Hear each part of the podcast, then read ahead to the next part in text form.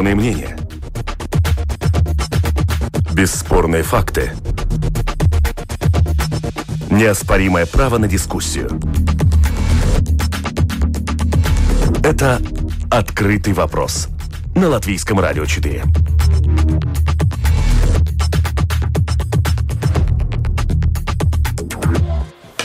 Здравствуйте, уважаемые радиослушатели. Вместе с вами в эфире Латвийского радио 4. Дискуссионная программа «Открытый вопрос». И, как всегда, по понедельникам в это время мы обсуждаем самые заметные события международной политики. У микрофона Роман Шмелев. А, в сентябре обычно председатель Еврокомиссии традиционно выступает э, перед Европейским парламентом с такой программной речью о ситуации в Европейском Союзе. И в прошлую среду ушла фон дер Ляйен, глава Европейской комиссии, выступила а, в, впервые в этой должности о а, том, как она воспринимает, что происходит сейчас в Европейском а, Союзе. Напомню, что сама она начала занимать этот пост Э, декабре 2019 года официально на него вступила. И вот сейчас те какие-то программные тезисы, которые в ней прозвучали, мы и обсудим в начале нашей программы. Вместе с нами в этой студии политический аналитик Вадим Полищук. Здравствуйте. Добрый день. И политолог Вейкас Политис. Здравствуйте. День добрый. Итак, э, Урсула фон дер Ляйен, первая женщина, глава Европейской комиссии. Полтора часа многие э, журналисты пишут, что ее речь длилась, чем а, напряженный футбольный матч. Э, и вот э, за полтора часа было проговорено довольно много различных э, вещей о, о Европейском Союзе, тех, тех вызовов, которые перед ним стоят. Разумеется, это прежде всего пандемия и возможность сейчас бороться с ее распространением, но помимо этого и уже ставшие такими традиционными вопросы экономической помощи, климатических целей довольно амбициозных прав меньшинств э, и гуманной миграционной политики. Какое на вас э, произвела, уважаемые господа, эта речь, э, какое произвела на вас впечатление? Господин Полищук. Ну, она выступила неплохо. То есть она умеет держать речи. То есть я как бывший сотрудник Европарламента, мне, конечно, было интересно сравнивать ее именно с Юнкером, который, наверное, не был так эффектен хм. на трибуне. С одной стороны. С другой стороны, не стал бы переоценивать важность этих э, выступлений, поскольку, да, они произносятся, это, по сути, э, речь э, State of the Union, это абсолютно такой же, по таким же названиям такие же речи произносятся американским президентом, видимо, оттуда и взяли. А изначально это тронная речь, которая произносится раз в год с программой мероприятий. Почему повышено внимание в этот раз? Потому что все-таки Еврокомиссия только в начале своего пути. Было ли что-то неожиданное? Ну, скорее нет, чем да, потому что все-таки, если мы помним э, ее выступление, я имею в виду, ну, председатель Еврокомиссии в самом начале, она сказала, что у нее как бы гвоздь ее э, программы – это э, Green Deal, зеленая повестка. Так оно и осталось. Мне кажется, что это самое важное что прозвучало в ее речи, э, с одной стороны. С другой стороны, мне очень интересно, конечно, если сравниваем с Юнкером, то Юнкер очень большой упор делал на социально-экономические права и на социально-экономическую повестку. Теперь очень многие вещи, которые на самом деле э, были унаследованы с предыдущего, от предыдущей Еврокомиссии, теперь подаются в рамках борьбы с последствиями э, пандемии. И, видимо, то есть те огромные деньги, которые будут тратиться на борьбу с пандемией, они значит, должны также и отвечать вот этим самым социально-экономическим э, вызовам. С одной стороны. С другой стороны, конечно, э, Юнкер не был в таких э, тепличных, я бы сказал, бы условиях. С одной стороны, конечно, у него не было такого жуткого кризиса, но с другой стороны, он не распределял дополнительно 750 миллиардов евро. Э, господин Сполтис, э, какое впечатление на вас произвела Урсула фон дер Ляйен вот с этой своей программной речи? Такая очень программная речь, и я по большому счету согласен с коллегой, что это была как бы речь, которая копирована от э, тех речей, которые произгласились во время почти полтора столетия, э, пол, полустолетия в США. Но здесь было и кое-что революционное. Значит, конечно, это не Урзула фон дер Лайен, но это вся комиссия и все э, страны, члены Евросоюза, которые работали для этого. И, конечно, для этого революционного появление э, повлиял и COVID, значит, пандемия. И здесь я говорю о том э, революционном заявлении, что Евросоюз вместе будет э, делать долг, который Евросоюз будет оплачивать. Так что здесь э, заявление о том, что мы с последствиями ковида будем инвестировать почти 3, 3 триллиона евро для сравнения для латышских слушателей, это почти 9 годовых бюджетов России – Э, значит, эти э, большие деньги. Э, здесь, конечно, если мы говорим о том, как президент комиссии, Еврокомиссии видит будущее Европы, здесь, конечно, заявление о зеленой политике, но также очень важно это было заявление о дигитальной Европе, значит, угу. о внедрении э, единого рынка Евросоюза, который самый большой рынок в мире, 450 миллионов э, значит, жителей живут в Евросоюзе. Из-за этого, конечно, значит, то, что э, прозвучало и о, значит, внешней политике, о том, что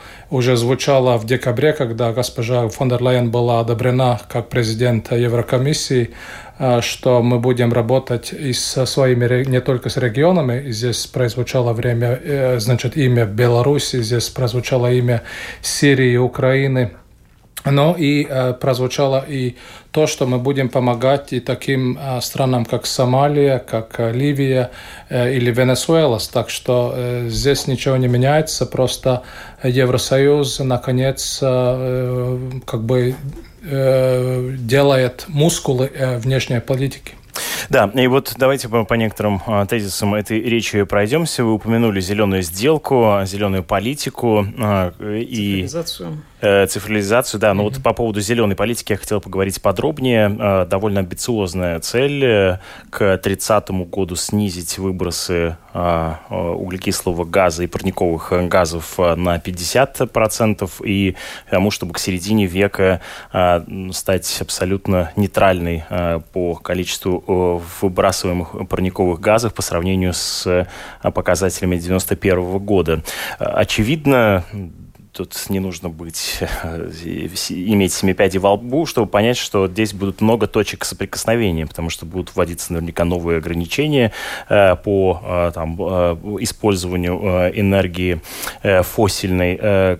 Как вам кажется, насколько реально, что эта зеленая сделка будет принята вообще и будет принята скоро? Ну, в принципе, здесь уже, как бы, на самом деле, это вопрос, можно сказать, решенный. То есть это вопрос времени, да? Все. Потому что, хотя на самом деле э, всякие зеленые инициативы э, обсуждались еще в рамках тогда, когда готовился нынешний бюджет, на шестилетний период это, извините, более чем 1 триллион евро. Из них какие-то довольно большая часть уже должна была идти на все эти мероприятия, то когда мы говорим о дополнительном бюджете в 750 миллиардов, то там, по сути, больше половины пойдет на Э, зеленые инициативы и на цифровизацию. И, э, в принципе, э, такими огромными деньгами, конечно, ожидать, что они вообще не, как бы инициативы совсем не выстрелить нельзя. Другое дело, что, конечно, это очень рискованная инициатива, это все понимают, поскольку форсированный переход на зеленую экономику влечет с собой не только какие-то выгоды, в том числе для климата, но и риски поскольку... Прежде всего, экономические. Экономические риски, поскольку все-таки европейская экономика может как бы стать менее привлекательной, менее конкурентоспособной по сравнению с другими крупными игроками. И здесь, мне кажется, очень важно, что случится в США в ноябре месяце, потому что в зависимости от того, какой президент придет к власти, какую партию будут представлять, потому что демократы, в принципе, у них есть своя версия зеленой сделки, у республиканцев нет, как известно. Ну, Трамп вообще вышел из Парижского соглашения. Да, а если мы говорим про э, про другие страны, да, то там, конечно, есть определенные э, планы, инициативы. То есть, скорее всего, Европейский Союз будет учитывать в своей международной торговле такое обстоятельство, как э, насколько готовы э, бороться с изменениями климата их основные торговые партнеры, и на практике это будет для некоторых стран вроде Китая или России назначать новые пошлины. И, по сути, конечно, это мы не знаем, что, как, как, к чему это приведет, но понятно, что у нас сейчас уже есть торговые войны и некоторые сложности международной торговли, но, видимо, будет еще. Но Европейский Союз как бы очень а, настроен решительно. То есть понятно, что здесь уже практически... Европейский Союз Европейский Союз, Европейский, Европейский Союз, Союз как в целом, и, видимо, наверное, отдельные страны тоже. Потому что я так понимаю, что по крайней мере, подавляющее большинство политической элиты Европы сейчас считает, что зеленая сделка позволит совершить прорыв экономический, то есть перейти на какие-то совершенно нов... какую-то совершенно новую экономическую реальность, и у Европы, как им кажется, и, может быть, они и правы, будет возможность этот процесс возглавить и, соответственно, сохранить свое исключительное положение э, в международном разделении труда. Да, господин Сполотис, зеленая сделка в ее принятии в Европейском Союзе, чем грозит, э, чем выгодно?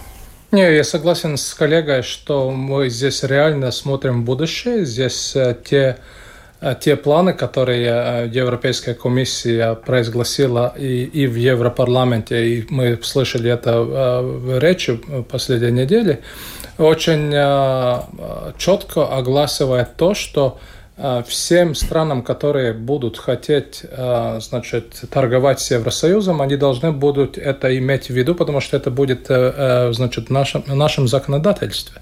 И здесь мы уже даже на таком уровне мы еще не видим, что, как это влияет на торговлю, мы будем это видеть, но мы уже сейчас видим, как это влияет на конфликты в нашей периферии. Например, если мы смотрим то, что происходит сейчас на восточной части Средиземного моря, если мы смотрим, что сейчас происходит в той же самой Ливии и в Сирии, это реально здесь две э, фактора. Это один фактор это COVID, конечно, который снижает потребляемость э, газа и других э, энергетических веществ. Но другое это то, что мы знаем, что газ тоже не абсолютно чистый, он все-таки из фасильного вещества рождался.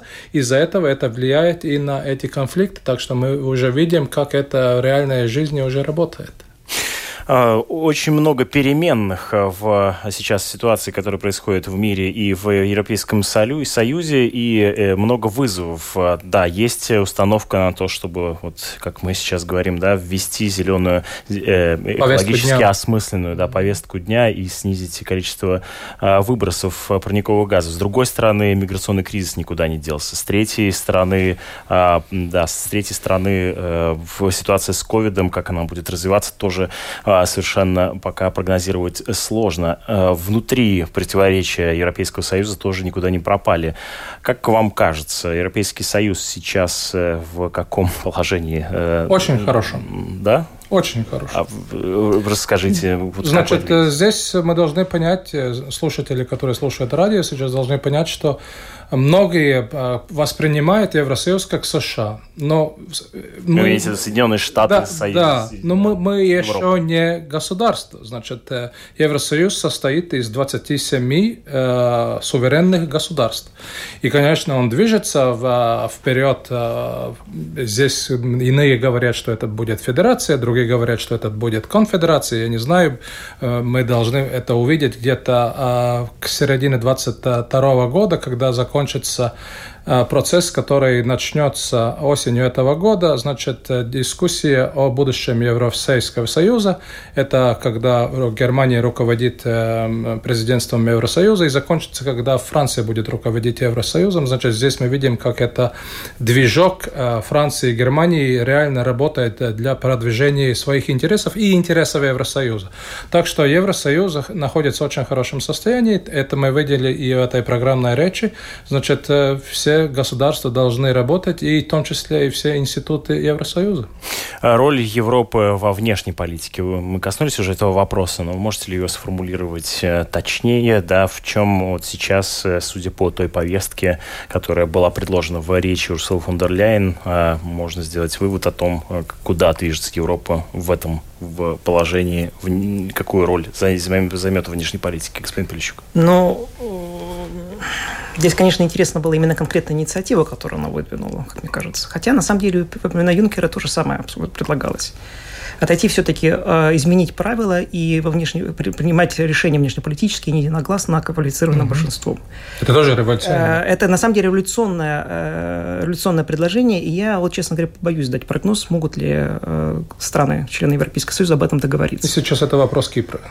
Ну да, то есть мы видим даже на примере Кипра, как, допустим, Кипр, по слухам, допустим, пытался блокировать некоторые инициативы, совершенно не связанные, собственно, с Кипром, ради того, чтобы наказать конкретно турецкие компании. Ну, по крайней мере, такие, такие вещи, о таких вещах писали. То есть, получается, меньшинство манипулировало а, большинством? В принципе, когда у вас... То есть, это даже не, золотая акция, это, в принципе, право вето. И, то есть, э, ну, например, вот очень хороший пример, допустим, санкции против России. То есть очень иногда нужно говорить с российскими коллегами, которые говорят о том, что у них вот там вот пророссийское правительство, как они считают, там и там. Я говорю, ну извините, говорит, санкции принимаются единогласно. Угу. Это значит, что у вас нет ни одной страны, которая готова в принципе, наложить вето на это расширение. То есть, в принципе, по этому вопросу есть консенсус. Вот, допустим, по России консенсус есть, мы его сейчас видим, а по многим другим вопросам нет, потому что интересы могут быть очень разные, ведь все-таки Европейский Союз – это 27 на государств, и разная история, разные отношения с другими странами.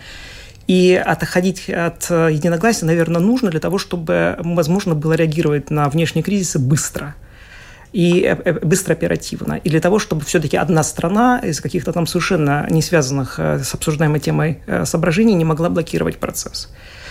Вот. Поэтому я как бы надеюсь, что да, что эта реформа состоится, что она будет действительно на пользу, поскольку Европейский Союз, у него очень хочется как бы приобрести больше субъектности, но пока получается, может быть, не всегда. То есть это очень крупный экономический игрок, но как внешнеполитический игрок он пока только находится в стадии становления роль э, Европейского Союза во внешней политике. Да, теперь я согласен с коллегой, теперь эта реформа реально нужна, потому что скорость вопросов, э, решения вопросов внешней политики – это самый главный аспект который озвучал уже Генри Киссинджер в конце Холодной войны, когда он говорил, что если мы звоним в Вашингтон, мы знаем, кому позвонить, если мы звоним в Европу, тогда мы не знаем, кому позвонить. Так что здесь, э, э, да, э, это, но я думаю, что это будет опять это вопрос этой конференции, которая начнется осенью сейчас этого года и закончится 22 года, значит, и, и здесь, конечно, Одна вещь, которую аналитики э, э, обратили внимание в речи фон дер Лайен, что вообще ничего не было говорено, э, озвучено о, значит, э, как бы политике обороны. Вообще ничего. Мы знаем, что есть э, европейская Э, уния э, обороны, но об этом не говорилось ни одного слова, так что это было как бы негативном э, аспекте. Но надеемся, что эти реформы будут заложены в этой дискуссии, которая начнется этой осенью. Ангела Меркель давно уже, в общем, заявила о том, что собирается уходить. Она была одним из флагманов, да, сильных и есть, продолжает оставаться сильным европейским политикам. Эммануэль Макрон э, старался взять на себя роль такого лидера, одного из э, передовых лиц э, политических Европейского Союза. Как вам кажется, Урсула фон дер Ляйен может взять на себя вот эту роль флагмана Европейского Союза, стать лицом и персоной, которая консолидировала бы Европейский Союз, стать вот таким вот политиком европейского уровня, но не, разумеется, на бумаге. Она и так занимает самый высокопоставленный пост в Европейском Союзе. Имеется в виду в, по сути своей. Я думаю, что она уже теперь э, политик с большой буквы. Все-таки она занимала большие должности в правительстве Германии. Она теперь э, первый э, президент женщина Еврокомиссии. А, я считаю, что она может э, достичь такого же уровня, как э, Жак Делорс или, или э, Романо Проди и другие, которые были великолепные политики. Но здесь мы не должны как бы слишком высоко ставить людей, потому что она все-таки говорит, она президент Еврокомиссии. Еврокомиссии очень все страны представлены. И здесь, конечно, мы должны смотреть, как Еврокомиссия работает с другими э, институтами э, Евросоюза. Здесь, я думаю, та же самая госпожа Лагард, президент э, Центрального банка Европы, это и господин Сассоли, президент парламента, или э, Жан, э, Жак Мишель, значит, э, э президент э, Европейского Союза. Так что э, она, она очень хороший политик, и я думаю, что то, как, э, как будет все институты совместно работать, чтобы эту программу э, достичь, которую они выложили в прошлой неделе, ну, э, если будет достигнуто хотя 50% этого, что было сказано, ну, значит, она остается в истории с большой буквой. Напомню, Урсула фон дер Ляйен в середине прошлой недели произнесла свою программную речь о, о том, какие вызовы стоят перед Европейским Союзом на данный момент. Продолжаем тему Европы, но уже в, в, в, с фокуса увеличивающегося количества случаев заболевания COVID-19. Вот только что перед началом программы пришла новость о том, что Э, министр здравоохранения Чешской Республики вынужден был уйти в отставку под давлением оппозиции из-за вспышки COVID-19 в стране, э, в Израиле, э, несмотря на ну, это уже не Европа, но в, на Ближнем Востоке, в Израиле сейчас Э, локдаун, то есть э, фактически введенные ограничения, люди сидят по домам э, в карантине, на самоизоляции, и тем не менее это не останавливает протестующих выходить на улицы, протестовать против решения о введении такого чрезвычайного положения, чрезвычайной ситуации. Как вам кажется, господа, идет ли вторая волна по тем новостям, которые вы наблюдаете в СМИ? Ну, просто в некоторых странах, в принципе, уже даже политическое руководство заявило, что вторая волна. Ну, в Великобритании, например, Джонсон сделал такое заявление. В принципе, вторую волну ждали еще весной. То есть это когда еще первая не достигла своего пика, и э, вся надежда, в принципе, на то, что, э, как некоторые, по крайней мере, исследования показывают, что вирус, хотя он по-прежнему довольно быстро распространяется, он, тем не менее, стал как бы менее агрессивным, что ли. То есть, э, по крайней мере, может быть, не, не так сильно влияет на количество летальных исходов. Отмечается, есть... отмечается также, что а, во многом и социологически, если смотреть, то а, вирус начинает поражать те группы населения, которые до этого момента им удавалось. Имеете в виду более молодых. Более молодых. Да, это правда. То есть я здесь ни в коем случае, поскольку я не врач, не специалист, не хочу делать никаких э, оценок, но я лишь повторяю то, что читал сам. Но э, совершенно очевидно, что да, вторая волна есть, что какие-то ограничения будут вводиться. Единственное, что, как мне кажется, такой некоторый консенсус наблюдается в европейских странах многих о том, что такого полного локдауна, как весной, не будет. И здесь во многом это как э, вот отсылки к меньшей агрессивности, что ли, вируса, так и связаны с опасениями того, что второго закрытия экономики многих стран, наверное, ну не то, что не выдержит, но пока мере это будет такой удар mm. по малому и среднему бизнесу, после которого нужно будет очень долго восстанавливаться. И, по всей видимости, наверное, ограничения будут вводиться повсеместно, уже где-то вводились, но, скорее всего, размах и этих ограничений, будет их строгость меньше. будет меньше в силу вот э, политических и экономических причин. Ну да, действительно, стремление избежать закрытия экономик, кажется, э, действительно наблюдается. Вот и опять же, анализируя последние э, известия, британский парламент, там партия Тори, партия премьер-министра тоже высказывает против, высказывается против того, чтобы закрывалась экономика Великобритании. Ну, кстати говоря, к разговору про Британию также появилась новость о том, что Э, возможно, э, скандальная довольно новость о том, что Борис Джонсон, возможно, провел некоторое время на секретном, э, на секретном путешествии в Италию, которое длилось несколько это, дней. Это уже мы знаем почти три года, потому что госпожа Кавалдхар, значит, инвестигационный журналист из Великобритании, она уже это три года назад говорила, как э, деньги русских олигархов влияли на, значит, Брексит и другие вещи в британском правительстве. Да, итак, Кажется ли вам тоже, что вот сейчас есть это стремление избежать закрытия экономик и по вот такого жесткого закрытия там, школ, э, различных учреждений, работа на дому, как это было весной? Да, я согласен с коллегой и в добавку могу сказать, что э, это было уже решено на уровне Еврокомиссии, что а, рубежи не будут закрыты. Значит, э, это даже повлияли на дискуссии, которые здесь нам а в балтийских странах, когда э, цифра выросла в Эстонии и Литве, мы сразу сказали, что рубежи будут открыты, и здесь э, другими способами мы будем решать эти вопросы.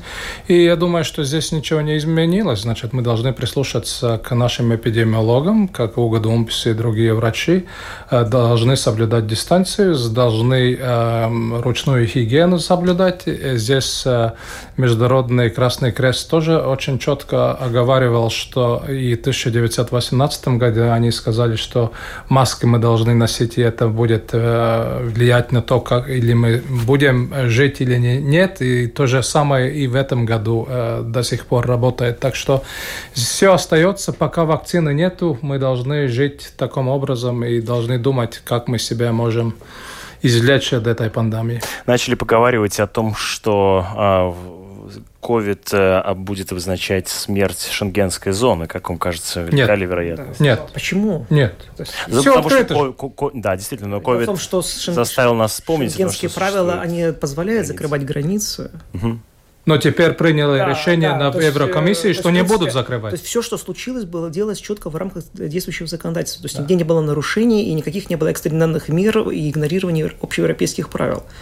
То есть поэтому, когда говорили о смерти Шенгена еще весной, mm-hmm. я, я все время недоумевал, потому что как юрист да, да. я никак не мог понять, почему такие выводы. То есть ну, мы, конечно, привыкли, что, что вот э, к определенному правилам пересечения границы это все очень легко и приятно, но Шенген это не только это. И я думаю, что здесь даже не вопрос Шенгена, здесь вопрос вообще то, то, э, того, как изменились, э, значит, то, то, что как люди вообще путешествуют.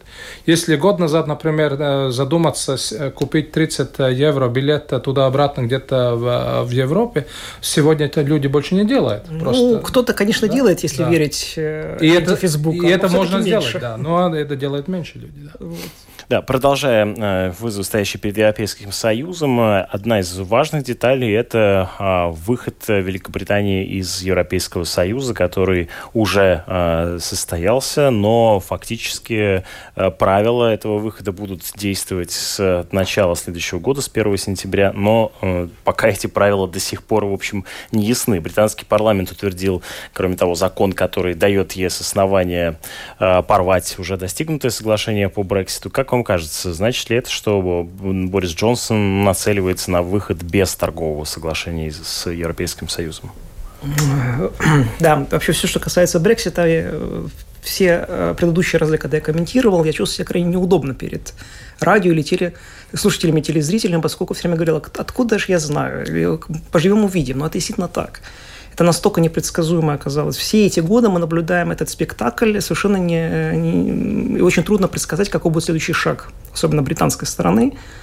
Но действительно кавкианская такая. Да, это, это, это, это действительно так. Но э, мы знаем, что Борис Джонсон играет на грани фола. Он это любит, он это сделал уже, э, когда в, кон, в конце прошлого года, когда продавил изменения к сделке. Он явно хочет повлиять на своих переговор, на переговорщиков со стороны Европейского Союза.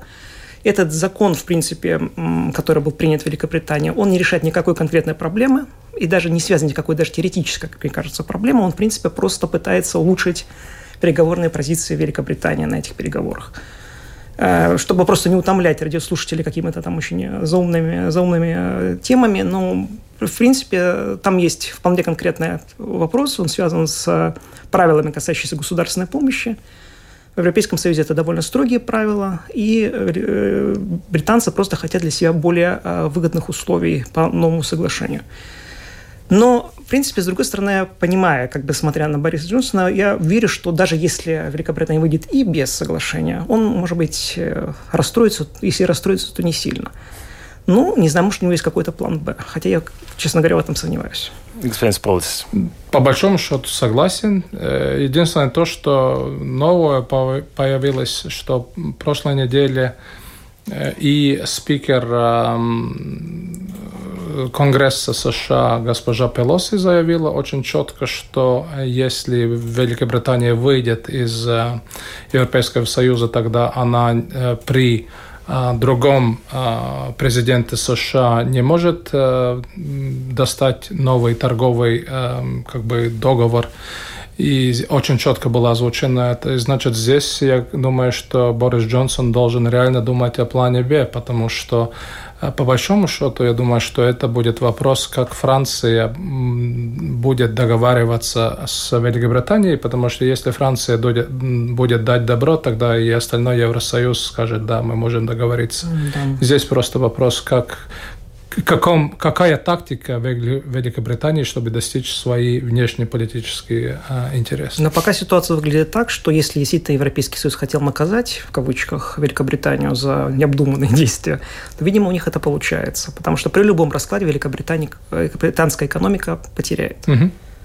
А, переносимся с западной части Европы на восточную. Э, Греция э, увеличивает э, свои оборонные бюджеты из-за возрастающего напряжения с Турцией. Почему? Что там происходит? Как вы видите, в чем причина вот этого нарастающего напряжения между Грецией и Турцией, господин Сполос? Здесь вопрос немножко глубже, и найдет истории в 1923-26 год, когда рождалась Турецкая республика и договорились о рубеже э, две страны, Турция и Греция. И если мы посмотрим на эту карту, тогда мы увидим, что ну, Турция не, достала, не досталась ни одного острова. Из-за этого это и влияет на все эти отношения, потому что если Греция и Кипр часть международного права, значит, э, International Law of the Sea, как это на русском? Морское, международное, международное Да, и, значит, она часть международного суда, а Турция часть ни одного и ни другого. Из-за этого, конечно, Турция хочет, чтобы политически все вопросы были решены, а Греция может просто сидеть и говорить, вот это международное право, международное право, вот этот кодекс говорит то, то, то и третье, и значит мы можем это решать. И здесь, конечно, интересы э, Кипра и ее э, эксклюзивной экономической зоны в море, которые Э, вопрос сейчас, который как бы влияет на это, но я думаю, что это второстепенно, я это уже говорил в первой части программы, потому что мы видим, что интерес, э, как бы интересы газопровода и экспортирования этого газа из восточной части Среднего моря уже не так не так интересны для европейских потребителей. Но здесь другой вопрос. Значит, мы видим, что по большинству как бы оборонка у Греции, она закуплена еще во время холодной войны, там очень много и российского производства, и сейчас, э, чтобы защищать интересы Греции, здесь повлияла э, и э, Франция. Франция очень большую роль играет, и здесь уже Греция заявила, что они будут закупать французские самолеты и другие вещи, значит, конечно, тогда это mm-hmm. повышает как бы ставки на то, что оборонкой большие деньги пойдут. То есть в том числе это следствие необходимости как бы немножко обновить свой военный арсенал? Да, так получается. Да. Ну, да, то есть все-таки, конечно, еще если поставить более широкий контекст эту проблему, то понятно, что тут личность Эрдогана играет большую роль, mm. те планы, которые у него есть, то есть он все время хочет э, усилить э, Турцию как региональную или как важнейшую региональную державу, mm. Отсюда его вмешательство все-таки в Сирии, отсюда его вмешательство Ливии. в Ливии. Да, и, кстати, так раз вот именно вмешательство в Ливии позволило ему и начать э, этот конфликт по поводу раздела шельфа, поскольку он с, э, с ливийским международно признанным а, правительством Ливии э, договорился о разделе шельфа не так, как это было бы согласно вот правилам международного морского права. И сразу, прости, вас перебиваю, и сразу в Греции из этого через две недели сделали такое же заявление с правительством Египета. Mm. Ну да, то есть э, здесь тоже интересный казус с точки зрения международного права. И, но понятно, что Франция выступает на стороне Греции не только потому, что она продает оружие, хотя и это тоже наверное, но важно, но она, она, она хочет, да, она как член Евросоюза поддерживает другого члена Евросоюза, она хочет, конечно, тоже, поскольку все-таки у Макрона большие амбиции стать лидером, и в том числе, наверное, в сфере безопасности региональном. Эти амбиции у него столько, сколько но, он Да, но, да, но, по крайней мере, у Макрона лучше репутация все-таки пока.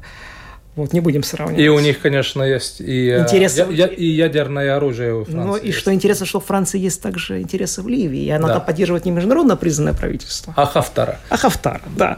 То есть, и при этом считает, что Турция вмешивается в бывшие французские колонии, где у Франции, как бы, считает своего сферы своих э, исключительных, э, ну, если не интерес, ну, да, интересов, да.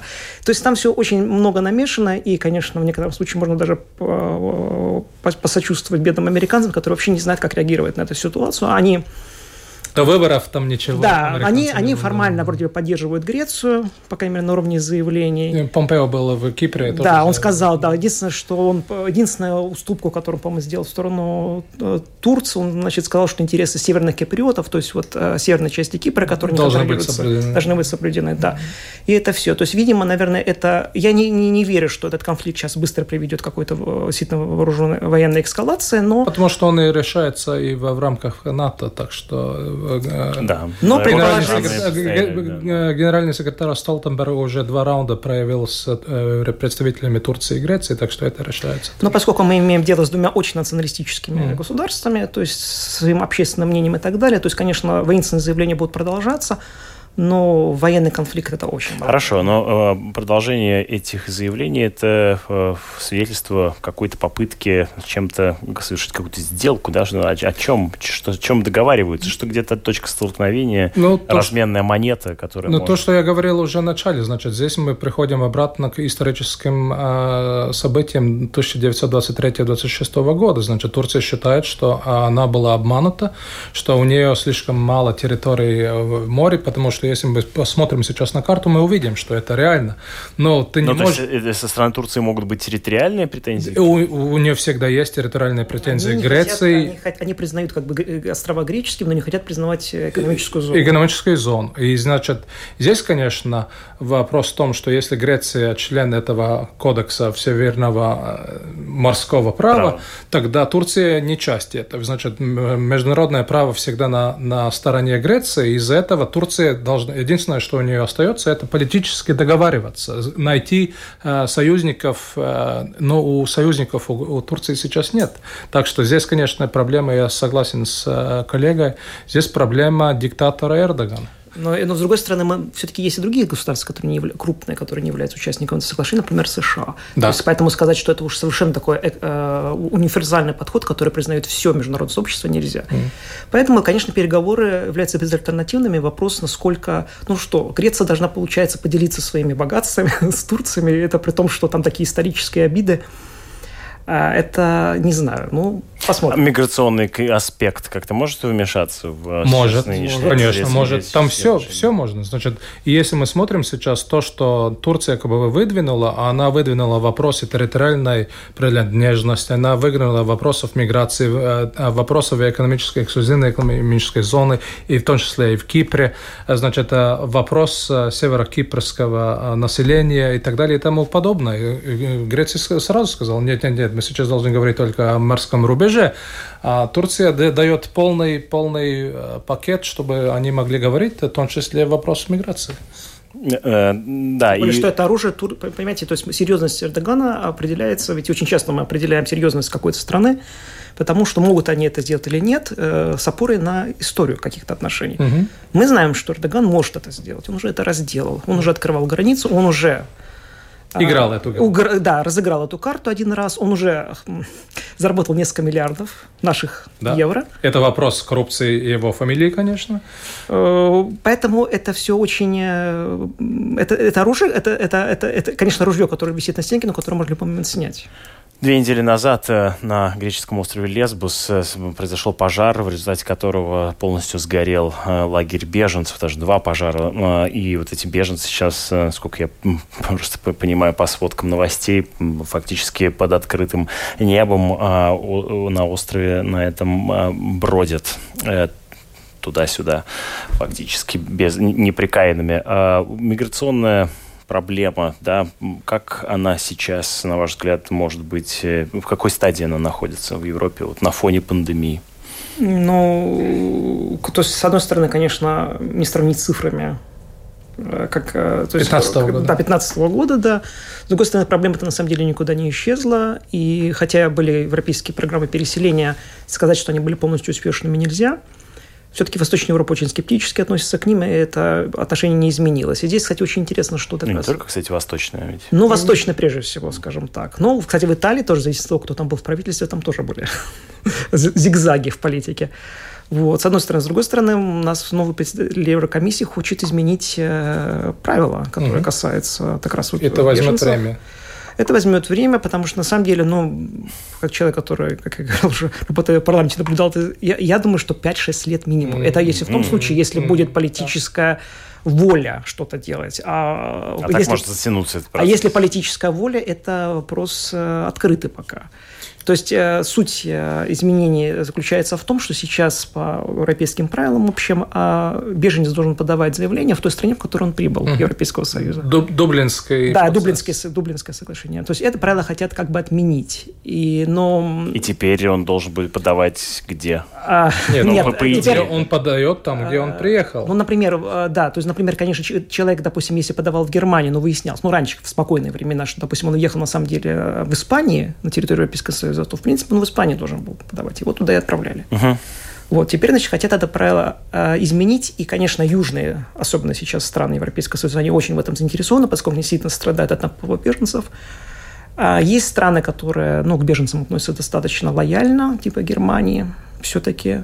Они решили этот вопрос. Да, то есть они, да, но э, что будет, если, допустим, просто поменять правила, согласятся на это все страны Европейского Союза, или даже их квалифицированное большинство, вот здесь я не уверен.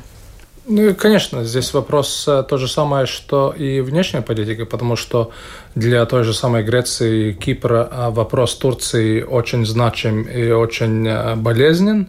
А для нас это вопрос Беларуси, например, и, и, и взаимно. Значит, для них Беларусь не такой вопрос, который бы менял повестку дня. Ну, хотя, и я, то, да. да, извините, да, а ведь теоретически, на самом деле, то есть, если мы смотрим на наших соседей, то никто не может там дать гарантии, что мы не окажемся в такой же ситуации сами. Абсолютно. И здесь я думаю, что я в таком смысле абсолютно согласен. Если мы смотрим, э, как менять э, законодательство в Европейском Союзе, тогда если есть проблема, и она начинается, как бы ее начинают решать, тогда это 5-6 лет идет на чтобы это принять, нежели если там какое-то ЧП, и тогда нам очень быстро надо решать что-то, и тогда они быстрее решают. Но сейчас э, ничего как бы не привидится, и, но так как в программной речи и о миграции то все-таки было заявлено, значит, это, видимо, еще на повестке дня есть, и они решают, я думаю, что через лет пять во время, как бы консенсус будет найден, потому что, э, как вы говорили, э, мы не знаем, что будет с Белоруссией, один день у нас, у нас тоже будет такие же проблемы, и тогда с с, этой политикой, которой мы жили до сих пор, как бы это нам, нас не касается, это нас будет очень-очень касаться. Это были суждения наших сегодняшних экспертов, а, политолога Вейкус Политиса и политического аналитика Вадима Полищук а, о, о том, что происходит в мире. Но прежде всего, сегодня мы сконцентрировались на а, Европе.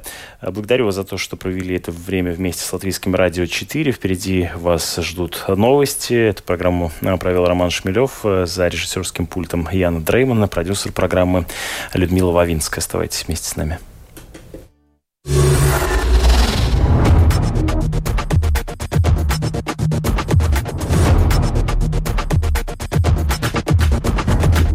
Мнения. Бесспорные факты. Неоспоримое право на дискуссию. Это «Открытый вопрос» на Латвийском радио 4.